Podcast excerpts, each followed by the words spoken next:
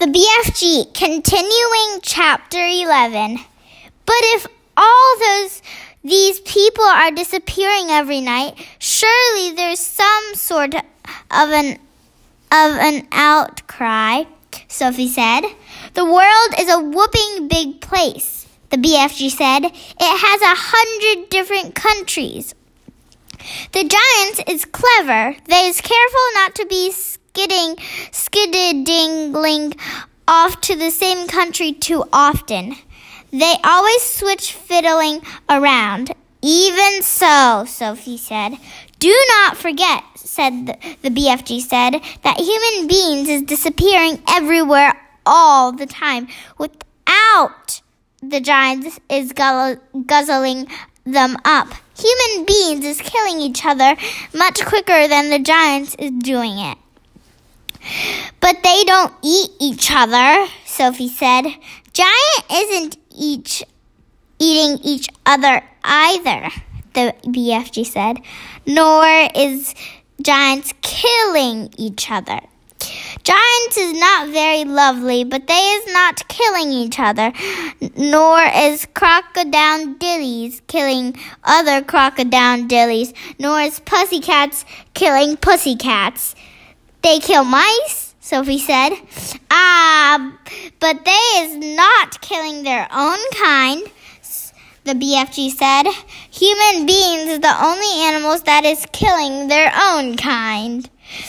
Don't poisonous snake kill each other, Sophie asked. She was searching desperately for another creature that behaved as badly as the human. Even poisonous snakes is never killing each other, the BFG said, nor is the most fearsome creatures like tigers and rhinoceroses. None of them is ever killing their own kind. Has you ever thought about that? Sophie kept silent. I is not understanding human beings at all, the BFG said. You is a human being, and you is saying it is grizzling and a horror disgust for giants to be eating human beings, right or left. Right, Sophie said. But human beings is squishing each other all the time, the BFG said. They're shooting guns and going up in air planes to drop their bombs on each other's head every week. Human beings is always killing other human beings. He was right. Of course he was right, and Sophie knew it. She was beginning to wonder whether humans were actually any better than giants.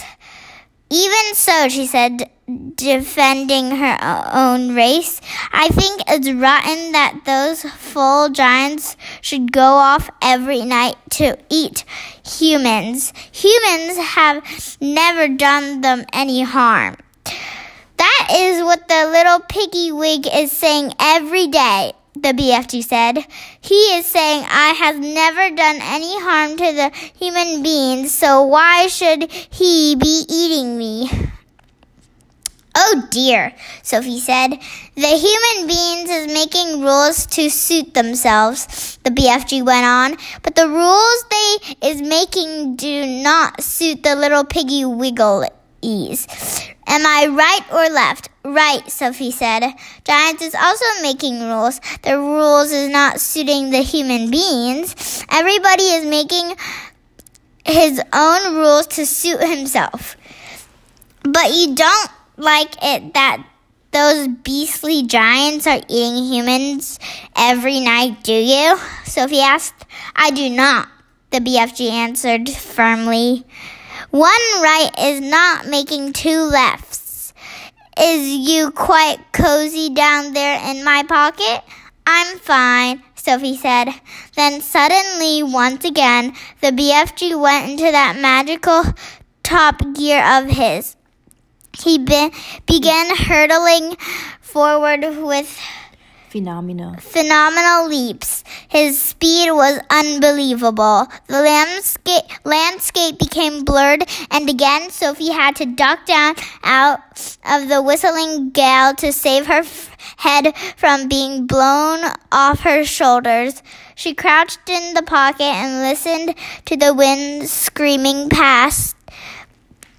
It came niffling in through the tiny peephole in the pocket and whooshed around her like a hurricane. But this time the BFG didn't stay in top gear long. It seemed as though he had some barrier to cross a vast mountain, perhaps, or an ocean or a great desert. But having crossed it, he once again slowed down to his normal gallop, and Sophie was able to pop her head up and look out once more at the view. She noticed immediately that they were now in another paler country. The sun had disappeared above a film of vapor. The air was becoming cooler every minute. The land was flat and treeless, and there seemed to be no color in it at all. Every minute the mist became thicker.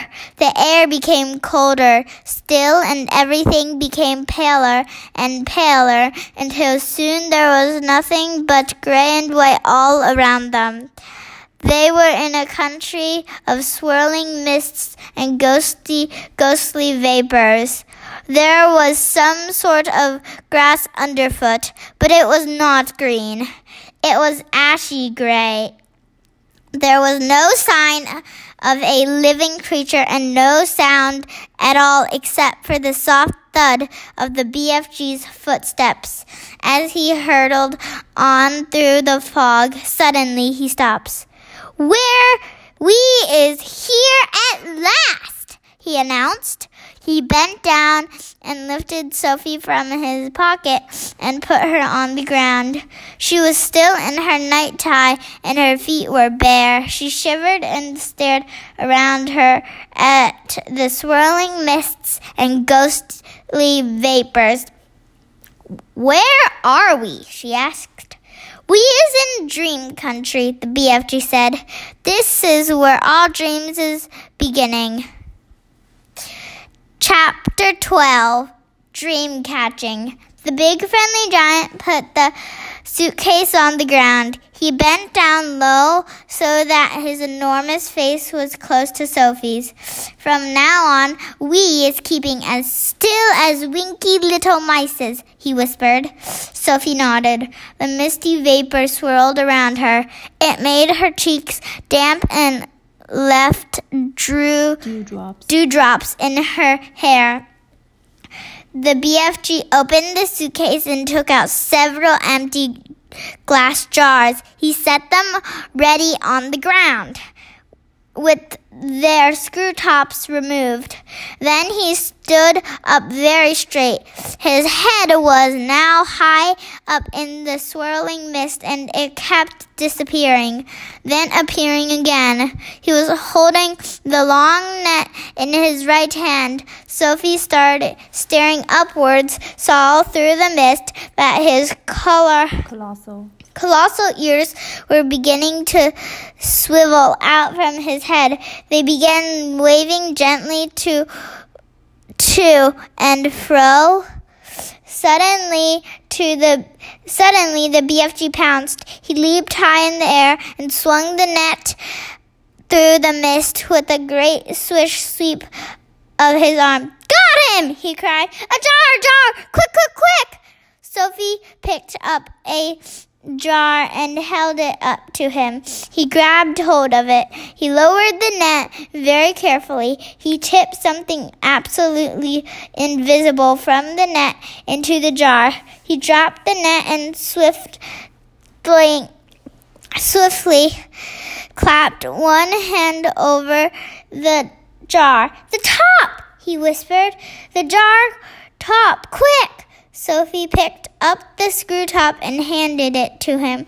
He screwed it on tight, and the jar was closed. The BFG was very excited. He held the jar close to one ear and listened intently. It's a Winx Quiffer, he whispered with the thrill in his voice. It's even better. It's a Fizz wizard. Fizz wizard. It's a golden fizz wizard. Sophie stared at him. Oh my, he said, holding the jar in front of him. This will be giving some little toddler a very happy night when I is blowing it in. Is it really a good one? Sophie asked. A good one? He cried. It's a golden fizz wizard. It is not often I is getting one of these. He handed the jar to Sophie and said, Please be still as a starfish now. I is thinking there may be a whole swarm of fizz wizards up here today. And do kindly stop breathing. He is terribly noisy down there. I haven't moved a muscle, Sophie said. Then don't, the BFG answered sharply. Once again, he stood up tall in the mist, holding his net at the ready. Then came the long silence, the waiting, the listening, and at last, with surprising suddenness, came the leap and the swish of the net. Another jar, he cried. Quick. When the second dream was safely in the jar and the top was screwed on, the BFG held it to his ear. Oh no, he cried. Oh my gods. Oh, swipe my swoggles. What's the matter? Sophie asked. It's a troghopper, he shouted. His voice was filled with fury and anguish. Oh, save our souls, he cried. Deliver us from weasels. The devil is dancing on my diabler. What are you talking about? Sophie said. The BFG was getting more distressed every moment. Oh, bash my eye bones, he cried, waving the jar in the air. I come all this way to get lovely golden dreams, and what I is catching? What are you catching? Sophie said. I is catching a frightsome troghopper, he said. This is a bad dream. It is worse than a bad dream. It is a nightmare. Oh dear, Sophie said. What will you do with that? I was never letting it go, the BFG cried. If I do, then some poor little toddler will be having the most curd blooding time. This one is a real kisky bogthumper. I was exploding it as soon as I get home. Nightmares are horrible, Sophie said. I had one once, and I woke up sweating all over. With this one, you would be waking up screaming all over, the BFG said. This one would make your teeth stand on end. If this one got into you, your blood would be freezing to icicles and your skin would go creeping across the floor. Is it as bad as that?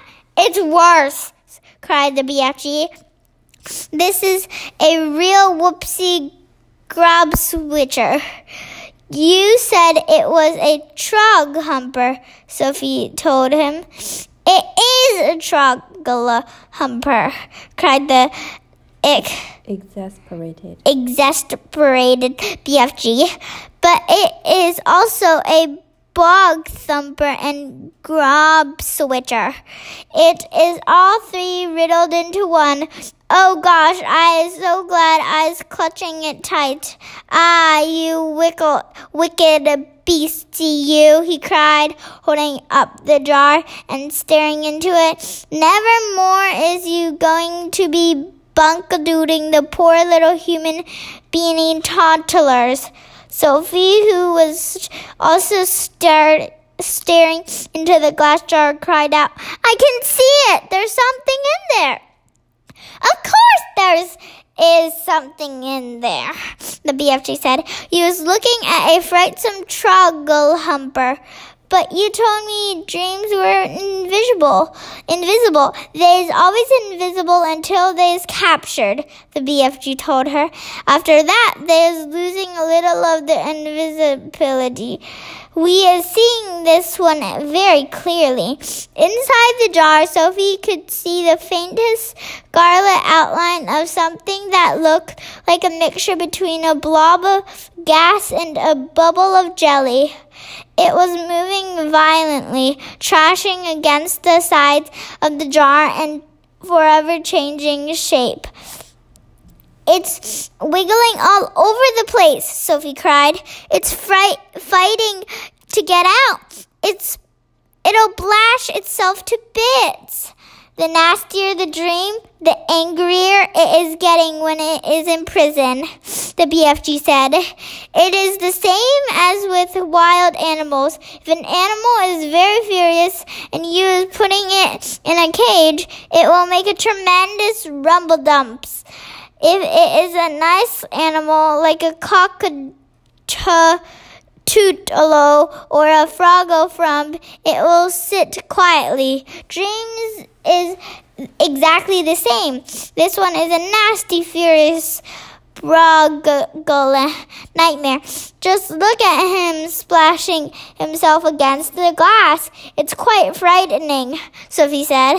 It would be hating to get this one inside me on a darksome night, the BFG said. So would I, Sophie said.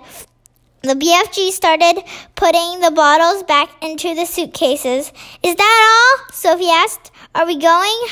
I am so upset by this troggle-humping bogglother glum switcher, the BFG said, that I is not wishing to go on. Dream catching is finished for today. Soon, Sophie was back in the waistcoat pocket, and the BFG was racing home as fast as he could go when at last they emerged out of the mist and came again onto the hot yellow wasteland. All the other giants were sprawled out on the ground, fast asleep.